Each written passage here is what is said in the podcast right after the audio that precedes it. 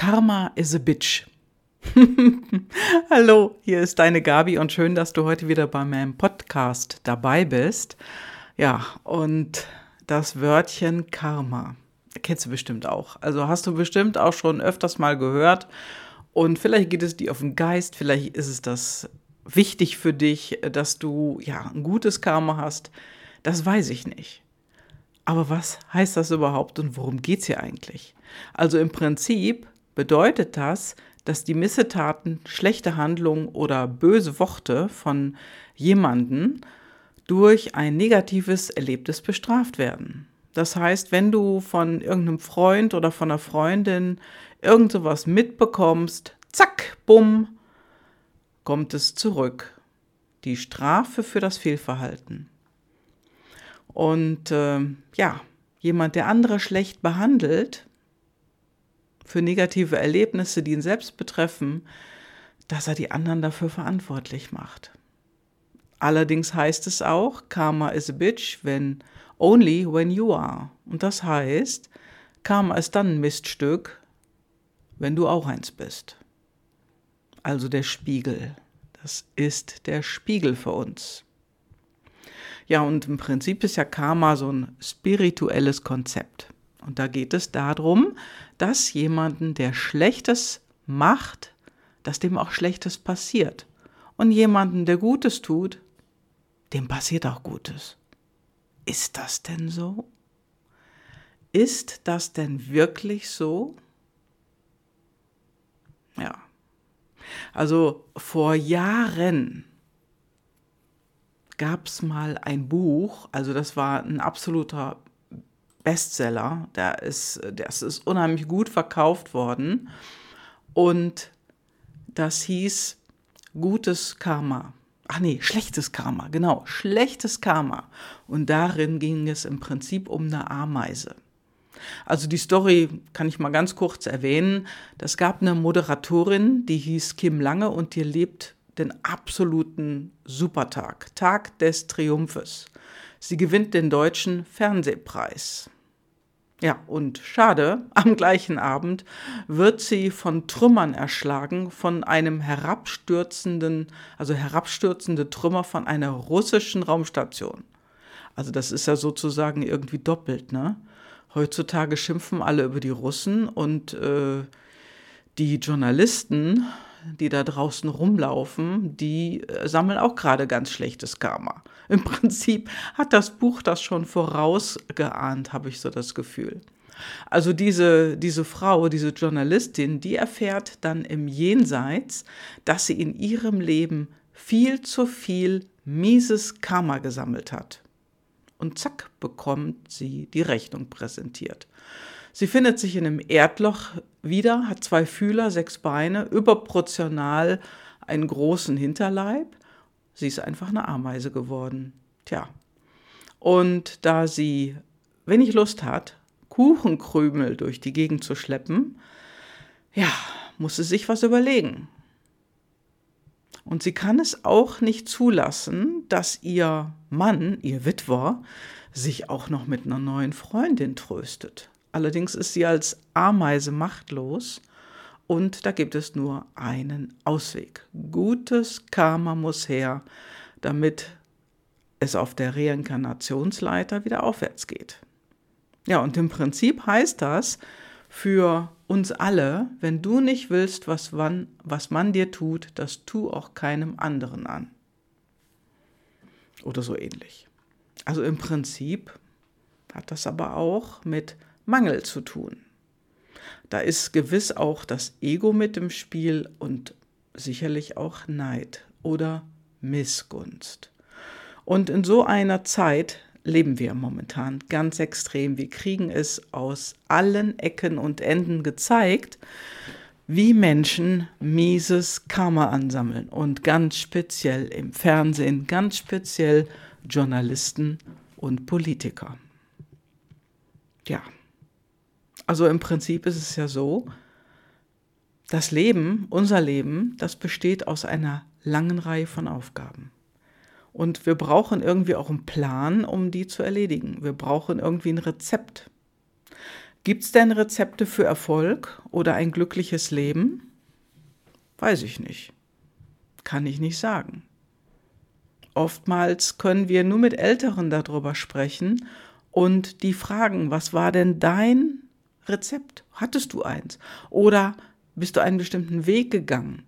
Und dann hören wir die Geschichte. Klar, viele wollen gute Rezepte verkaufen für finanziellen Erfolg oder Erfolg auf Social, Social Media, Media 1, 2, 3 oder ähm, irgendwie bei der Kontaktaufnahme, beim Verkauf und so weiter und so fort. Aber funktioniert das? Also ich denke mal, wenn wir es richtig anfangen, so dass es auch zu uns passt, ja, dann helfen wir nicht nur uns, sondern auch anderen Menschen. Und äh, diese Geschichte mit dem Karma, ja, das zeigt uns im Prinzip nur wie ein Spiegel, das, was wir sehen, kommt zu uns zurück. Ne? Heißt ja auch, wie wir in den Wald hineinrufen, so schallt es zurück. Das ist wie ein Echo. Wenn du ein Echo rufst, dann hörst du, was du gerufen hast. Zack, kommt es zu dir zurück. Ja. Und ähm, das Schlechte, was jemand aussendet mit diesem schlechten Karma, das kann zu dem zurückkommen. Vielleicht nicht durch die gleiche Sache, vielleicht nicht durch den gleichen Menschen, den es betroffen hat, oder auch nicht in der gleichen Gelegenheit, aber andersherum. Und wenn du hingehst und du verletzt jemanden bewusst. Also ich sage bewusst deshalb, weil wir können nicht ahnen, ob sich jemand angegriffen fühlt, wenn wir etwas sagen, aussprechen und der andere fühlt sich da ertappt oder berührt. Das funktioniert ja bei uns nicht, weil wir nicht wissen, wie der andere tickt. Wir kennen seine intrinsischen Motivatoren nicht, wir kennen seine PLDs nicht. Ja, und deshalb sage ich unbewusst ist die eine Sache und bewusst verletzen ist eine ganz andere. Und ja, wenn man in die Kriminalität schaut, dann ist das, was dann geerntet wird, natürlich eine Strafe. Vielleicht Gefängnis und vielleicht noch mehr. Wichtig ist allerdings, dass wir uns immer so verhalten und du eben letztendlich auch, wie du möchtest, dass sich ja, dass sich das bei dir auch wieder positiv spiegelt in deinem Leben. Also wenn du freundlich bist, dann möchtest du auch Freundlichkeit von anderen. Allerdings ist es nicht so gut mit der Erwartung.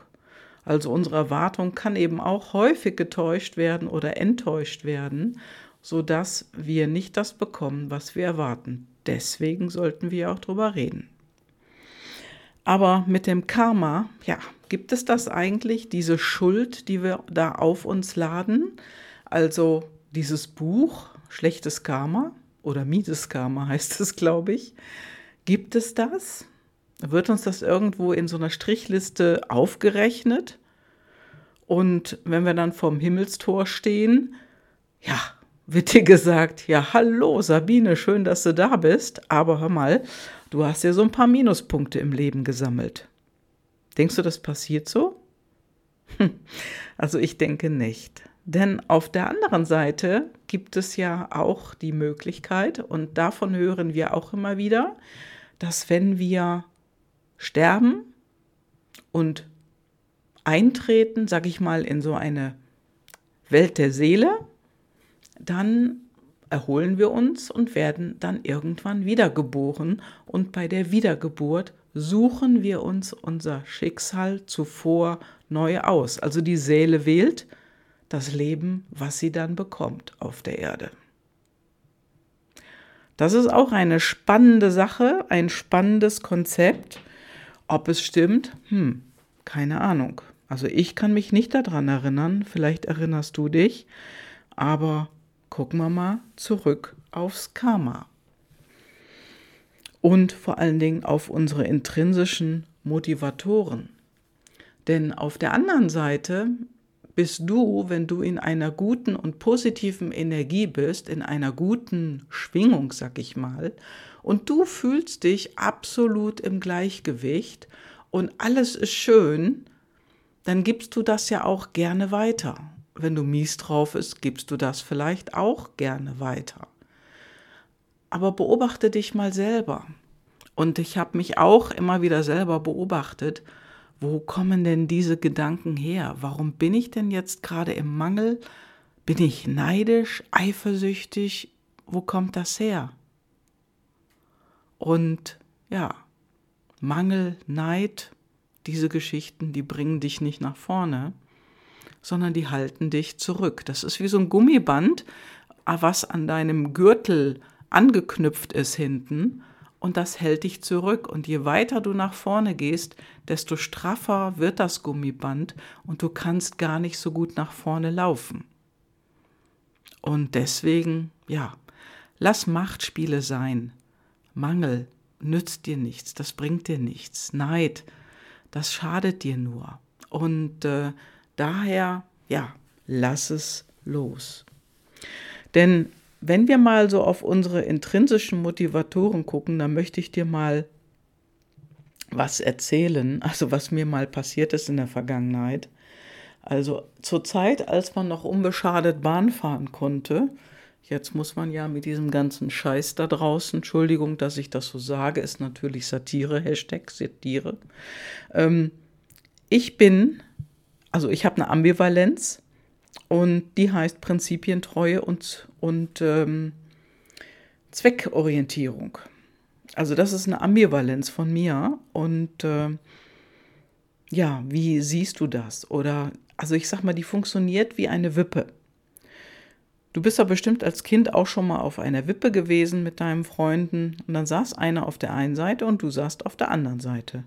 Und dann habt ihr gewippt und euch immer abgewechselt. Und dann kam plötzlich noch ein Freund dazu und zack warst du oben und die anderen beiden saßen auf der anderen Seite und du kamst gar nicht mehr runter. Also bei den Ambivalenzen ist es auch wie eine Wippe, nur die wippt immer hin und her. Da ist keine irgendwie bewusst mal stärker oder schwächer, es sei denn, ja, du lebst nur dir gerne die eine Seite. Das funktioniert natürlich nicht.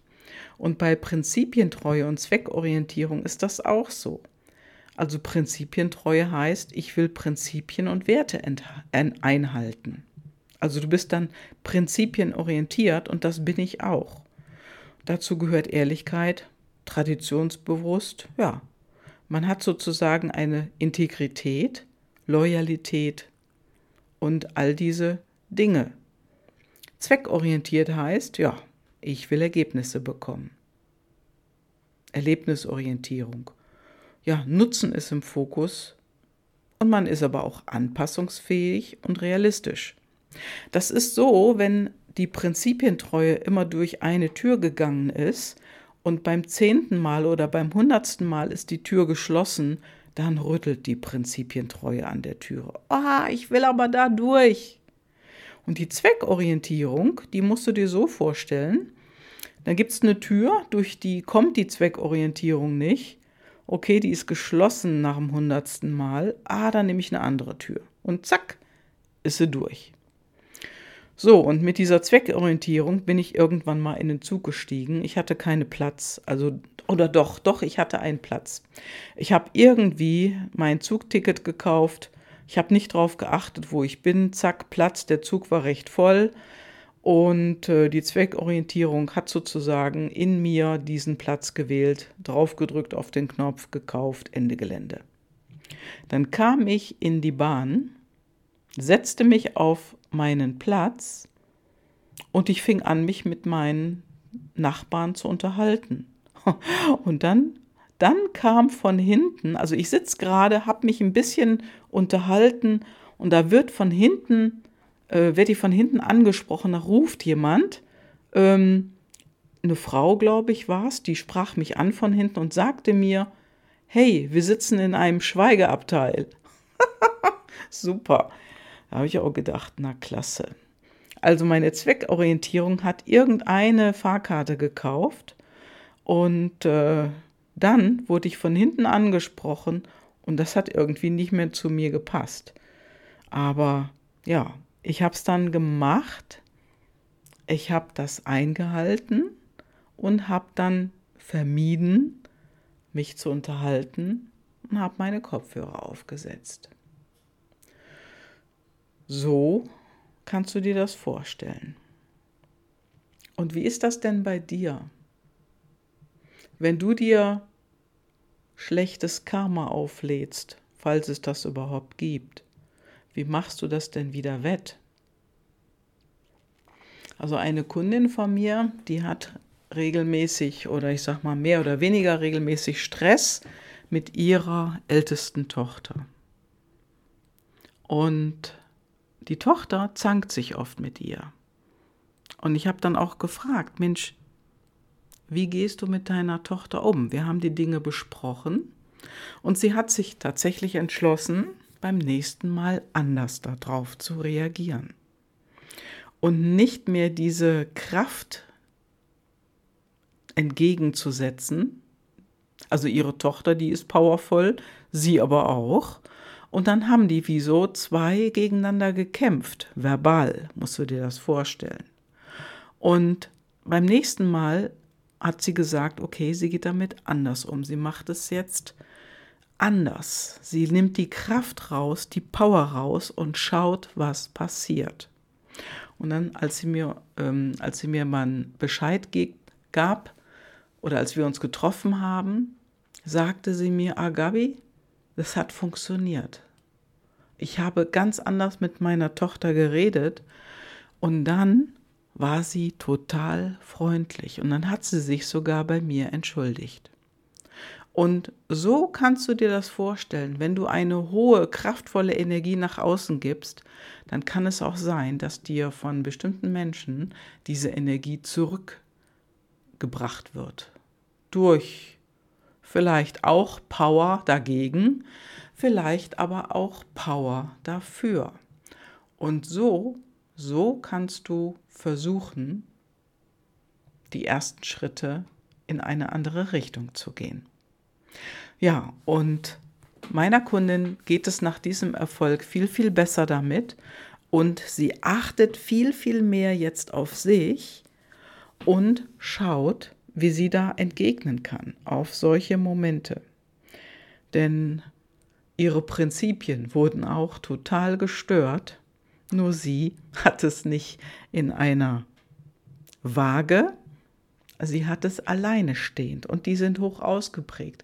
Das heißt, sie will aus Prinzip immer alles richtig machen. Auf der anderen Seite war sie aber manchmal der Moralapostel, also hat das total überzogen und äh, hat somit also ihr Kampfschwert rausgeholt. Das kann man so sagen.